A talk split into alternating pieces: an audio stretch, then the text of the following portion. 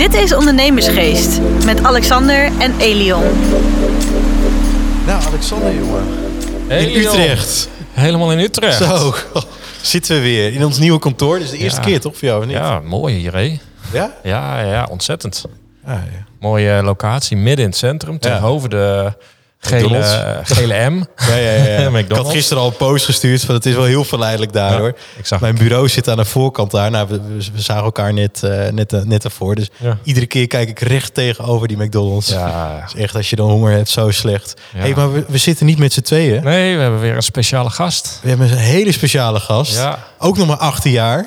Nog maar, inmiddels. Of inmiddels. Inmiddels, Inmiddels is het hè? 18 jaar. Ja, Inmiddels. ja, ja. hij ziet er wel volwassener uit. Ja, Dat, Jort, eh, welkom. meteen. eh. Dankjewel, leuk om hier te zijn op deze inderdaad mooie locatie. Ja, Ja. tof zeg. Tof. En, en voor de luisteraars, eh, en het wordt ook opgenomen, wellicht dat ze jou herkennen vanuit alle krantenkoppen. Van Zou afgelopen week. Vorige week was het toch dat je in de krant. eh, Twee weken aantal- geleden. Ja. ja. En niet één, niet twee, maar echt heel wat. Ja, we stonden in eh, eigenlijk eh, alle kranten van DPG Media. Dus het waren 1,2 miljoen kranten. Zo, ja. Eh, dus ook alle regionale kranten. En dat, eh, ja, dat is al hartstikke gaaf. En ook nog een radioshow is er geweest. We hebben nog een eh, filmpje opgenomen met De Ondernemer. Nog een Oh ja, blog op De Ondernemer. ook. eh, Ja, zeker. ja. Dus het was een eh, ja, hele mooie presence, online presence. Ja, tof zeg. En voor de mensen die het niet hebben gelezen, wat, wat stond daar exact in? Het ging over de Hofnar. Dat ik samen met uh, Jury Hoedemakers, mijn collega Hofnar, als de eerste echte Hofnarren zijn gestart bij AFAS.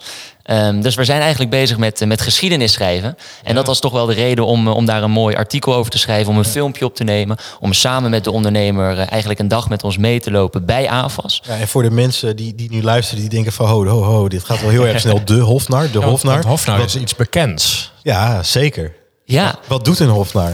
De Hofnar was vroeger iemand die veel aan het hof, nou, zoals het bij naam al zegt, aan het hof eh, bezig was. Ja. Eh, hij verza- verzag namelijk de, de koning van advies, gevraagd en ongevraagd advies. Ja. Eh, en hield daar eigenlijk ook een beetje een spiegel voor. En dat deed hij vaak op een humoristische wijze. Dat is ook waar mensen meestal de Hofnar van kennen. Een beetje een clown, een entertainer. Iemand die ja, grapjes maakt. Maar de Hofnar had nog veel meer functies aan het Hof. Ja. 16 verschillende functies. En eentje daarvan is raadgever, een ander is criticus, ehm, maar ook bemiddelaar, vertrouwenspersoon. En al die functies, ehm, die zijn eigenlijk hartstikke nuttig in, in de hedendaagse eh, bedrijfswereld. Dus wij wilden die Hofnar graag terugbrengen. En eh, dat hebben we gedaan, onder andere bij, eh, bij AFAS, met echt, echt als een mooie eerste eh, grote opdracht. eh, Ja, ik zou net zeggen. Om daar mooie, te starten. mooie eerste. Ik ja, zeggen, AFAS, hè, dat Ja. is niet eh, klein of zo. 600 medewerkers. Dat bedoel ik. Ja. ja, Ja, En dat is eh, flink, twee- joh. 200 miljoen omzet of zo. 200 miljoen Ja. om omzet, zeker. Ja, ja, en waarvan 100 miljoen winst. 100 miljoen winst. Ja, zeker. Ja, Ik luister ook- weer wel. Ja, Ja, Ja, ja, dat doen ze heel erg goed. eh, Maar ja, En- dat is en dat- software. hè. Dat- Ja, en dat is dan een van jouw eerste klanten. Heb klopt. je dat zo voor elkaar gekregen dan? Dat is eigenlijk heel erg eh, eh, organisch gelopen, moet ik zeggen. Eh, wel door eigenlijk alle eerdere activiteiten die ik heb ondernomen. Want het is eh, zo dat iemand vanuit mijn LinkedIn-netwerk mij had geattendeerd op een post van Bas van der Veld. Dat is de CEO bij AVAS. En die had eigenlijk geschreven dat hij af en toe wel eens een beetje een lul kon worden. En dat schreef hij over zichzelf. Dus Ja, daar, ja, daar, daar ging ik al best wel goed op.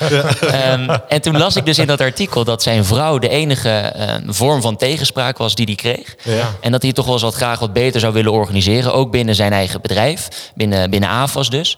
Eh, en onderaan het artikel had hij geschreven dat, eh, dat hij hofnarren zocht. En dat hij daar wel eens een keer een hofnargilde voor zou willen oprichten. Ja, ja, ja. Nou, toen ik dat las eh, en toen ik daarin werd, werd getagd, dacht ik van nou ja, mijn organisatie heet De Hofnar. Ja. Eh, dit, dit moet een match made in heaven zijn. Ja, ja, ja. En toen eh, eh, nou, via mijn netwerk ook het e-mailadres van Bas van der Veld gekregen, een mailtje gestuurd. Kort en krachtig. En na twee dagen werd ik gebeld door een onbekend nummer. Ik zat in de auto net na, na een, een lange werkdag. En ik dacht, een onbekend nummer, heb ik daar nu nog wel zin in? Ja. En toen nam die op met, eh, met. Bas Ja, van der. Veld. Ja. Ja. super mooi zeg. En je begon al over je netwerk en dergelijke. Je bent nog maar 18. Klopt. Of inmiddels 18 hè? Inmiddels, ja, ja. zeker. Ja, Ja, ja, ja. Maar hoe, je bent er denk ik al vrij vroeg mee begonnen. Want ik heb ook een artikeltje gelezen. Iets van 14 of 13 dat je al... eh, 13, ja. 13, ja. Ja, het is, het is allemaal wel vroeg begonnen, inderdaad. Ja. Eh, en dan is nog niet eens ondernemen eh, de eerste stap geweest. Voor mij was eigenlijk ehm, Eigenlijk het hele begin is begonnen op mijn vijfde jaar. Toen wilde ik namelijk graag professioneel tennisspeler worden. Oké. Dat was mijn droom toen, dat was mijn passie. Ja. Ehm, en daar ging ik ook voor. Heel veel trainen, eh wedstrijdjes spelen, competitie spelen. Maar al vrij snel, op mijn tiende, viel die droom in duigen. Omdat ik knieblessures kreeg, eh, hielblessures en elleboogblessures. Dus als klein jongetje moest ik toen mijn, eh, ja, mijn droom opgeven. Want die viel eigenlijk een beetje in duigen. Maar dat moment was, ja, was op dat moment niet leuk. Maar wel heel belangrijk geweest als ik daar zo op terugkijk. Want dat heeft ertoe geleid dat ik toen op jonge leeftijd, op tienjarige leeftijd, ging reflecteren. Van, maar waarom wil ik nou een professioneel tennisspeler worden? En wat wil ik dan met mijn leven gaan bereiken als dit nu niet meer kan? Enorm jong ook. Enorm jong, ja, Ja, ja. En als je die vragen dan gaat afstellen, dan word je heel erg bewust van ja, wie je bent, wat je kan, wat je leuk vindt, waar je energie van krijgt. En ik kwam erachter dat ik graag ehm, daarvoor wilde gaan, voor die droom, om een rolmodel te zijn. Om een rolmodel te zijn voor anderen, dat je door veel trainen, door achter je passie aan te gaan, datgene kan bereiken wat je wil. Maar een rolmodel kan je op veel verschillende manieren zijn. Ja, ja. Dus toen ben ik op mijn elfde begonnen met het eh, organiseren van rolstoeltennistoernooien. Dus nog steeds binnen het tennisgebied. Ja. Maar dan voor mensen met een beperking die nog ja, het spelletje graag willen beoefenen. Ehm, enerzijds vanuit de gedachte van eh, ik kan daar een rolmodel zijn. Anderzijds ook een beetje cv-building. Ik wil graag wat doen naast, de- naast de basisschool. Daar was niet genoeg uitdaging. Ehm, dus laat ik dan een evenement gaan organiseren. Maar wat dat vooral voor mij heeft gebracht, is aan het einde van het toernooi kwamen eh, heel veel van die rolstoeltennissers naar mij toe. En, en die bedankten mij oprecht voor, eh, voor de mooie beleving die ik hen had eh, bezorgd. En ze waren ontzettend dankbaar voor, voor het weekend dat ik had georganiseerd. En toen pas ging ik me beseffen, of toen al, kan ik ook zeggen natuurlijk. Ja, toen pas. Ja, dat is inmiddels was- 18, hè? Ja, je dus, was, eh, er- je was laat Hij is al oud, eh, Alexander. Ja, hij is al op leeftijd, jongen. Maar ja, toen, toen ging ik mij beseffen dat, eh, wat, wat het betekent eigenlijk om andere mensen verder te helpen. En om andere mensen een, een fijne dag te bezorgen of daar iets voor te doen wat van betekenis is. Ja, dat is echt uniek. Dat heb ik nog nooit gehoord van iemand van die leeftijd. Nee, ik Als ik niet. dan naar mezelf terugkijk. Speelde ik Ik, ik, waarschijnlijk ik, ik, ik, ik zandbak denk zo. pas, pas na na het lezen van jouw boek Ja. over dankbaarheid. Hè? Dat artikeltje. Ja. Ja. Nee, maar mooi zeg. Ja, en, en, en dat was wel heel erg belangrijk voor, voor de vervolgstappen ook. Eh, ook omdat je, als je een tennistoernooi gaat organiseren, heb je sponsoring nodig. Een rolstoeltennistoernooi organiseren is niet het, eh, het meest goedkope. Dus daar ging ik ook al heel veel mee om de tafel met, met ondernemers, met bedrijfseigenaren. Eh, en klopte ik daaraan van, goh, zouden jullie mijn toernooi willen sponsoren? En dat was het eerste stapje voor het netwerken. Was het eerste stapje om in die ondernemerswereld terecht te komen. En ik had eigenlijk altijd al een bijzondere fascinatie voor ja, wat oudere mensen, wat hun levensverhaal was, is. Ja. eh, welke avonturen ze hebben beleefd, welke ehm, mislukkingen ze hebben meegemaakt. Ja. Om daarvan te leren. Ehm, en ja, dat, daar, dat, dat inspireerde mij steeds eigenlijk, die verhalen, om dat aan te horen.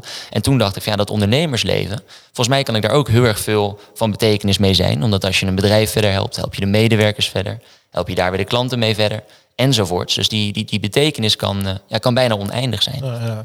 Maar eh, vrij uniek ook hè? Voor, voor, voor die leeftijd. Ervaar je dan ook wel weerstand? Ook van andere klasgenoten? Of dat, dat is zoiets van, ah, dan heb je die gekke Jort weer... eh, met al zijn zijn met zijn gekke dingen, met al zijn vragen, met zijn aparte vragen, weet je wel. Dat, of had je dat? Want Ik heb het niet ik als, ervaarde ehm, dat juist wel. Want ik, als ik dan terugkijk naar, me- naar mezelf.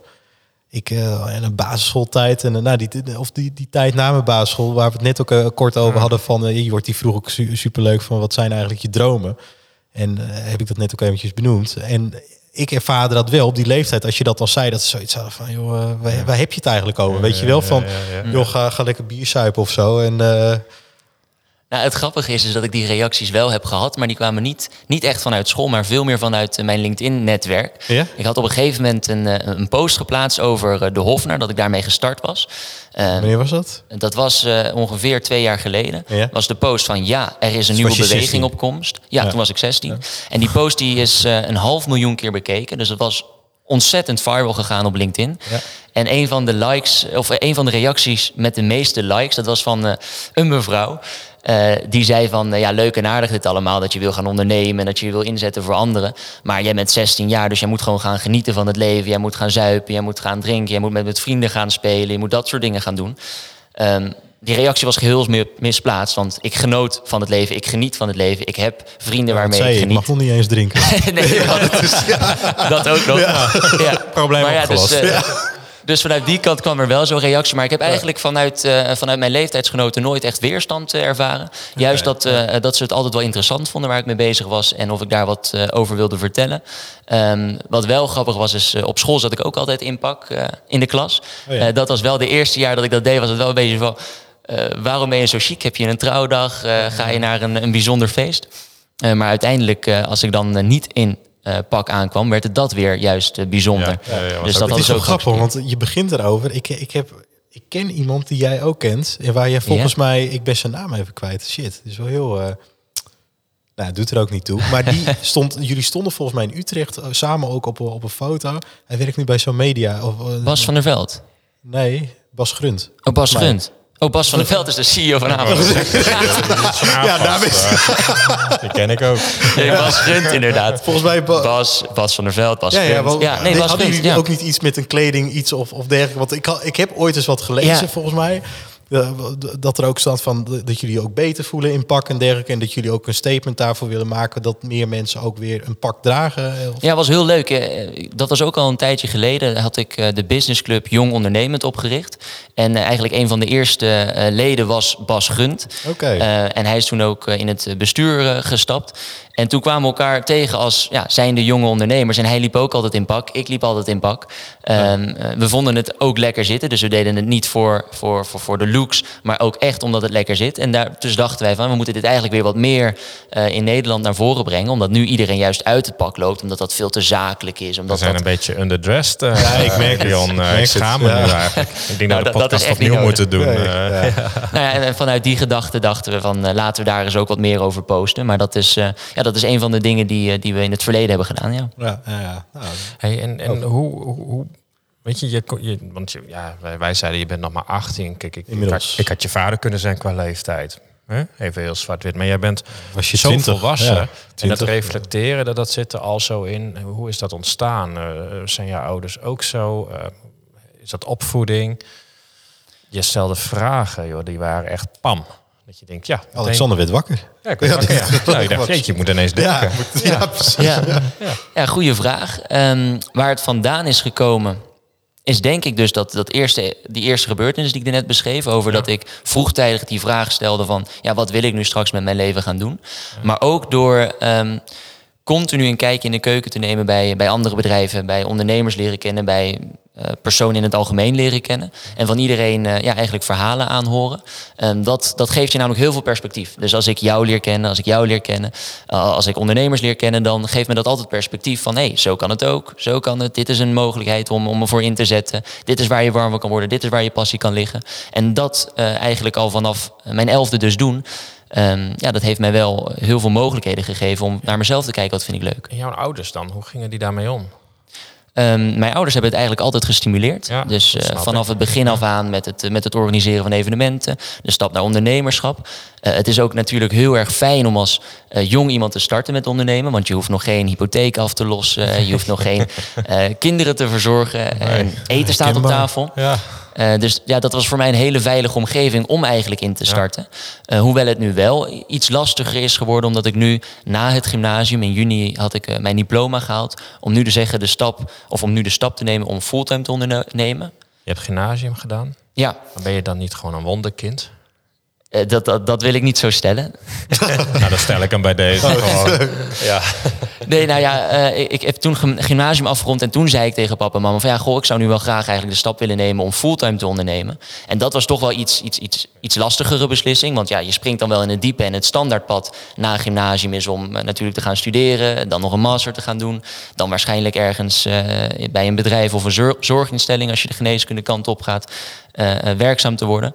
Ehm, maar ja, dat standaardpad, dat, dat, dat sprak mij niet heel erg aan. Ik wilde het graag eh, zelf doen. Nee. Nou, Interessant. knap. En als Ja. je niet het standaardpad had gekozen, wat, wat paste dan het beste bij je? Ik denk dat je daar ook wel over na hebt gedacht. Als ik wel het standaardpad had gekozen. ja, dus wel een studie had gekozen. Ehm, nou, ik moet zeggen dat ik daar nog niet uit ben. Ehm, welke studie ik zou hebben gekozen. Want ik heb wel natuurlijk gekeken naar studies. Bedrijfskunde is een logische studie als je met ondernemerschap bezig bent. Eh, bent. Maar ik heb een aantal van die open dagen gevolgd. En ik kwam er toch wel achter dat eh, als ik bezig ben in de praktijk, dan leer ik heel veel van de opdrachtgevers die ik heb, van de opdrachten die ik doe. Eh, en daar kan ik volgens mij veel effectiever mijn kennis uithalen. Omdat je direct feedback krijgt, kun je toepassen direct. En als je eerst een studie gaat doen van vier jaar, moet je daarna pas gaan toepassen bij bedrijven of bij een stage. En dan kan je er pas mee aan de slag. Dan kun je er vragen over stellen. Dan kun je feedback krijgen. Dus ik denk dat als je voor ondernemerschap wil gaan, dat bedrijfskunde niet per se een toegevoegde waarde is. Maar bijvoorbeeld iets als psychologie of sociologie, wat heel veel over de mens gaat, dat kan voor een ondernemer heel erg interessant zijn. Om goede gesprekken te voeren, gespreksvaardigheden, je eigen te maken, anderen te begrijpen. Daar ben je heel goed in, want je fileerde ons meteen al. Weet je, dat je denkt, zo, dat uh, zulke vragen krijgen we niet snel. Ja. En, en als ik hem dan even een bruggetje maak naar jouw baan nu eventjes, baan, uh, jouw opdracht. Ja. Dan zit je daar tegenover uh, de CEO Bas. En die komt dan binnen, dus ik ga dan zitten en ik ben Bas. En dan zeg ik, nou, goedemorgen Jort, uh, we, we, hebben dit jaar 200 miljoen. Hoe gaan we naar de 300 miljoen? Hoe, hoe gaat dat? Nou, dat is niet de vraag die Oh. ik uh, heb gekregen. Het zou wel leuk zijn als hij die Ja. stelt. Oh. Um, ja, de, de, hij luistert mee, hè, dus die komt. ja, zeker. Uh, de rol van de hofnar is eigenlijk best wel complex. Ik zei er straks al dat, dat, dat hij 16 functies heeft. Um, en het is eigenlijk de kunst om als hofnar continu die balans te vinden tussen welke functie zet ik nu in. Bij AFAS zijn er eigenlijk twee functies die het meest van belang zijn. Dat is aan de ene kant die raadgever. Dus het management een, een spiegel voorhouden, gevraagd en ongevraagd advies geven. En daar de onverbloemde waarheid vertellen. En aan de andere kant de vertrouwenspersoon. Dus voor die 600 medewerkers zijn wij als hofnar, ik samen met de jury Hoedemakers, een vertrouwenspersoon. Uh, zodat ze bij ons eigenlijk alles kunnen vertellen uh, wat ze denken, wat ze voelen. Omdat dat vaak niet gebeurt tussen management en medewerker zelf. Of in ieder geval niet automatisch. Omdat er een afhankelijkheidsrelatie Ja, is. klopt.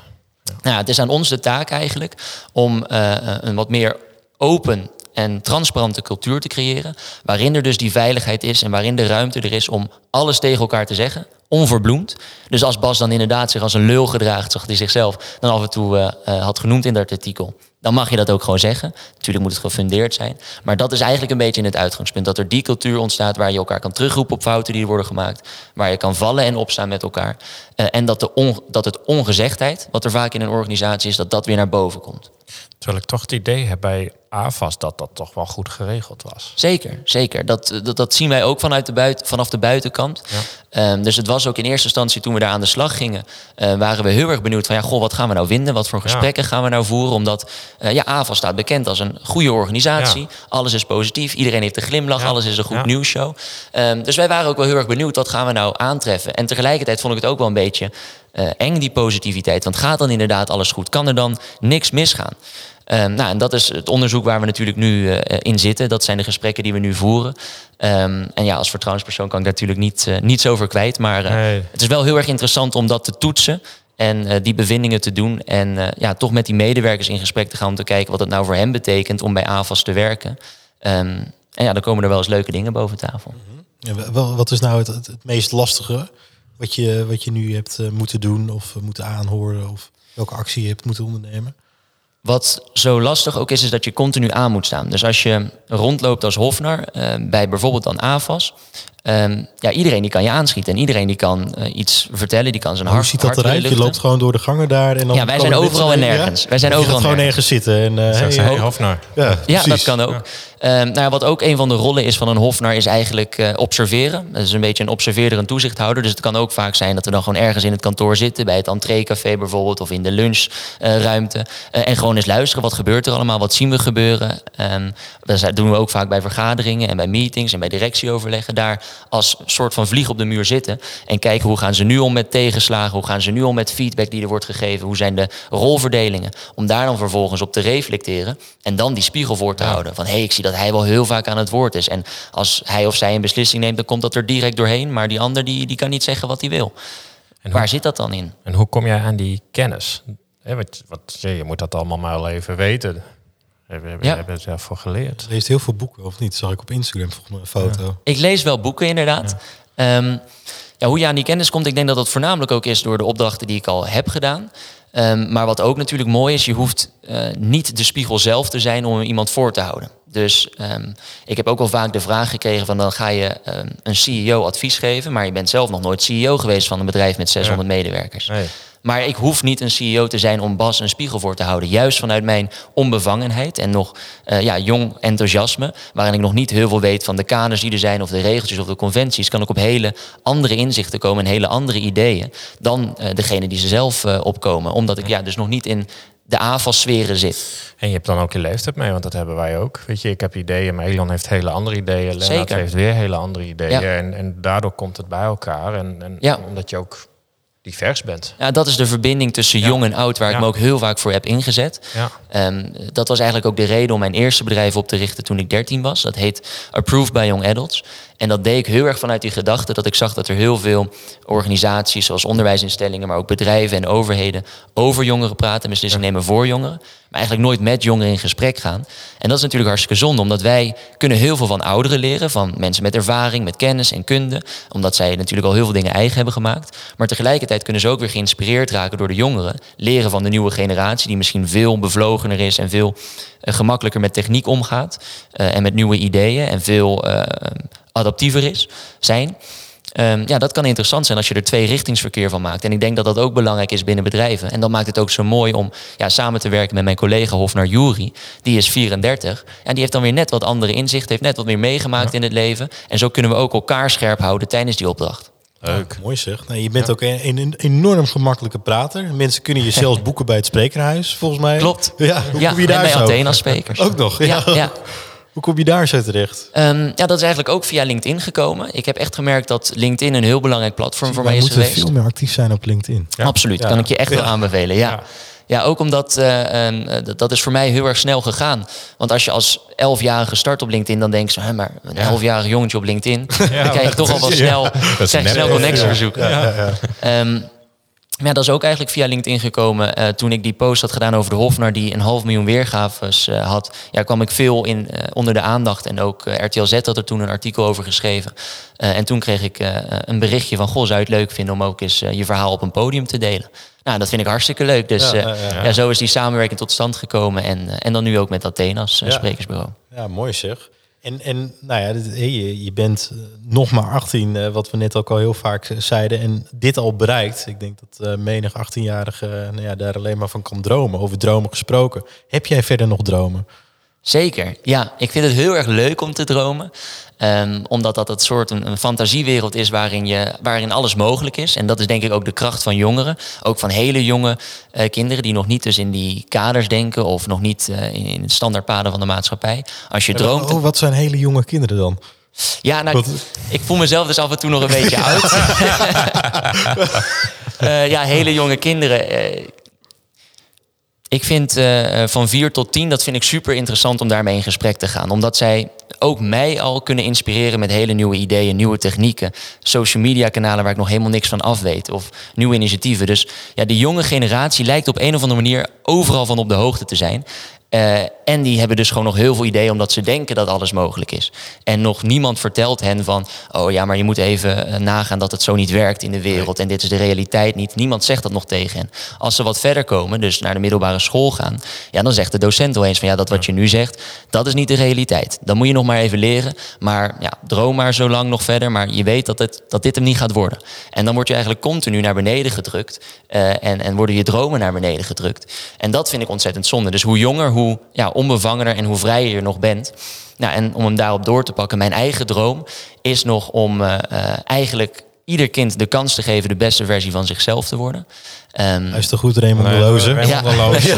Oh jee. de beste versie van jezelf worden of toch niet? Is dat, wel, is dat wel hetgeen waar je naar wil streven? Maar ik denk dat het mooi is om daar naar te streven. Niet zozeer omdat er een beste versie van jezelf is, maar wel om jezelf de vraag te stellen van wie ben ik nou? Waar krijg ik energie van? Wat vind ik leuk om te doen? Waar wil ik mijn kracht voor inzetten? Als je over die vragen nadenkt, dan kom je ja, eigenlijk te weten over wie je bent en wat jouw identiteit is. Ehm, en dan hoop ik dat je in je kracht komt te staan. En ik denk dat, of in ieder geval, ik zou dat heel veel jongeren gunnen. Dat ze echt weten wat ze willen. Dat zie je nu ook bijvoorbeeld eh, aan mijn ja, klasgenoten van eh, de middelbare school. Die, ik dan, eh, die nu allemaal een eigen richting hebben opgekozen. Zijn gaan studeren of een tussenjaar hebben genomen. Bijna niemand wist nog wat hij moest, moest gaan doen eigenlijk. Nee. Ja, welke studie ga ik nou kiezen? Wat ga ik in mijn tussenjaar doen? Zoveel onzekerheid over ja, wat je nou met je leven wil. Er is ook zoveel te doen. er is heel Het is veel te doen. ongelooflijk. Ja. Ik spreek zelfs mensen van 20, 30. die totaal niet weten wat ze doen. Die hebben een bepaalde richting uitgekozen en die komen erachter van, nou, dit is eigenlijk totaal niet wat ik wil. Nee. En dat is ook niet erg, want dan kom je er uiteindelijk natuurlijk wel achter wat je wil. Omdat je dan een keer tegen een, een muur aanloopt van shit. De afgelopen paar jaar was dan toch niet helemaal waar ik energie van kreeg. En, en dat is mooi om dat moment te hebben. Maar ik denk dat je dat moment al wat naar voren kan trekken door in het onderwijs al veel meer tijd te besteden ehm, aan lessen over ja, wat, wat is er allemaal mogelijk in de wereld. Neem eens hier een kijkje, ga eens daar stage lopen. Deel ik wel met je, ja. Vaardigheden leren, zodat je eigenlijk al veel eerder na kan denken over ja, dit soort eh, existentiële vragen. Ja, zeker. en en ook lastig eh, over het onderwijs gesproken, maar daar zit ik dus ook wel over, over- vaker over na te denken. Dan denk ik van ja, dat gaat eigenlijk heel veel, mis, of heel veel mis in mijn optiek. Wat zou er beter kunnen? Precies wat jij ook eh, vertelt. En dan denk ik ook van, het is, zou ook heel goed zijn. Ik zie bepaalde mbo-opleidingen ook. Dan denk ik van ja, maar jongens, over tien jaar bestaat dat vak niet meer. Is dat nog wel handig om, om, om die instroom zo hoog te houden? Want het zijn allemaal mensen die straks 20, 30 jaar, dan, dan bestaat het gewoon niet. Wordt het overgenomen door robots of eh, ja, richt het dan ook anders in. En inderdaad, wat jij ook al zegt, begin daar ook in een vroeg stadium al mee. Want Ja, Ik Ja, denk dat, dat eh, jij dat- eh, half na moet worden bij de minister van eh, Onderwijs. heel graag. Ja. Ja, Ja. dat Ja. zou ik geweldig vinden. Ja. Ook bij Rutte. Ja, Eh, ja. Ik denk dat hij ook een hofnar kan ja, gebruiken. dat denk ik ook. Ehm, ja, het onderwijs. Ik, ik, zou, ik zou er heel graag ook wat willen veranderen. Als je het dan over dromen hebt, dan Ja. zou ik ook wel heel erg graag eh, ja, het onderwijssysteem wat op de schop willen gooien. Ja. Ehm, het, is, het is alleen heel erg lastig omdat die sector zo traag gaat en omdat het heel erg eh, moeilijk is om daar verandering aan te brengen. Klopt. Ja. dat is zeker zo. Ik, ik, eh, ik doe mee. oh, jij doet mee. Ja, dan doe ik mee. Want ik heb ook al wat ideeën daarbij. eh, dat, eh, dat ik Ja, dat kan anders, dat kan Het is gewoon moderner. een open sollicitatie. Is ja, gewoon ja, een ja, tafelgebied. ja, Alles. Wat zou jij graag willen veranderen aan het onderwijs? Nou, ik denk dat je steeds meer over dat soort onderwerpen moet hebben. Van joh, wie ben ik, wat wil ik, waar ga je naartoe? Eh, dat, dat je daar ook een stukje meditatie, mindfulness aan toe koppelt. Eh, leefstijl, gezondheid eh, en, en ook gewoon eens kritisch denken. Van, joh, Ja. als, als ik iets zeg, is dat zo? Je, denk daar gewoon eens over na. Heb het Ik wil er ook wat aan toevoegen. Wat ik, ook, wat, wat, wat ik ook denk, dat is, kijk, op, ons onderwijsstelsel, dat is opgericht. Ergens waar je niet goed in bent, moet je beter in worden. Ja. Maar niet waar je al heel goed in bent, om daar nog beter in te worden. Ja. Hè, want een voorbeeld, ik weet nog eh, goed, eh, ik was al niet zo heel goed in rekening. Ik moest bijles rekening. Ik was bij wijze van spreken heel goed in taal. En Ja. ik kreeg geen extra talen. Ja. Dat ik dacht van, hè, hoe, waarom eigenlijk? Ja, ik denk dat het goed is als je kijkt naar ieder kind zelf. Waar, waar liggen zijn of haar interesses, passies, hobby's, krachten, dromen, ambities. Als je dat allemaal voor een kind eh, centraal kan stellen. En daar dan op basis daarvan vakken kunt geven. Een, een lesmethode kan aanbieden. Moet ook steeds makkelijker zijn om maatwerk te leveren. Want je kan nu e-learnings gebruiken. Je kan digitale lessen gebruiken. Dat hebben we nu allemaal geleerd tijdens deze periode. Ja. Dus ik zou daar vooral willen inzetten dat je een stukje maatwerk krijgt. eh, waarin er nog steeds de ruimte is om naar een docent toe te gaan. Daar vragen aan te stellen. De docenten moeten dus misschien ook ja, net wat anders gaan lesgeven. Maar als je daar naartoe kan gaan. Ik denk dat dat heel veel kinderen eigenlijk in hun kracht gaat stellen. Ja. Dat ze ook gemotiveerder zijn in het onderwijs. Nou, Ja, ja, weet- wat jij net zegt, daar hebben we zelfs een podcast over opgenomen. Van, joh, waarom ga je zoveel moeite doen om iemand van een 5 en 6 te maken, terwijl je weet Ja. dat hij daar nooit wat mee gaat doen? Eigenlijk zijn plezier verliest, terwijl maak Ja. van die 8 en 9 en, en iemand heeft een droomleven. Zeker. Dat dat de toekomst moet zijn. Ja, ik ook. Ja, Ja. nou, ja ik, eh, ik vind eh, wat jij doet heel interessant en ik vind het heel knap hoe jij dat reflecterende erin hebt. En die vragen stellen, dat is... eh, Ja, en dat is eigenlijk ook wat, wat uit een opdrachtgever is voortgekomen. Ik heb al sinds anderhalf jaar een opdracht bij, eh, bij Hoffelijk. Dat is een opleider in de financiële sector. En bij financieel advies, als financieel adviseur, is het heel erg belangrijk dat je die gespreksvaardigheden hebt. En eh, communicatief heel erg sterk bent. Want je wilt natuurlijk de klant centraal stellen. Je wilt weten wat zijn of haar persoonlijke situatie is. Ook financiële situatie om uiteindelijk die hypotheekaanvraag te kunnen adviseren of een verzekering te kunnen adviseren. Maar daar moet je heel erg goed weten van wat is de vraag achter de vraag.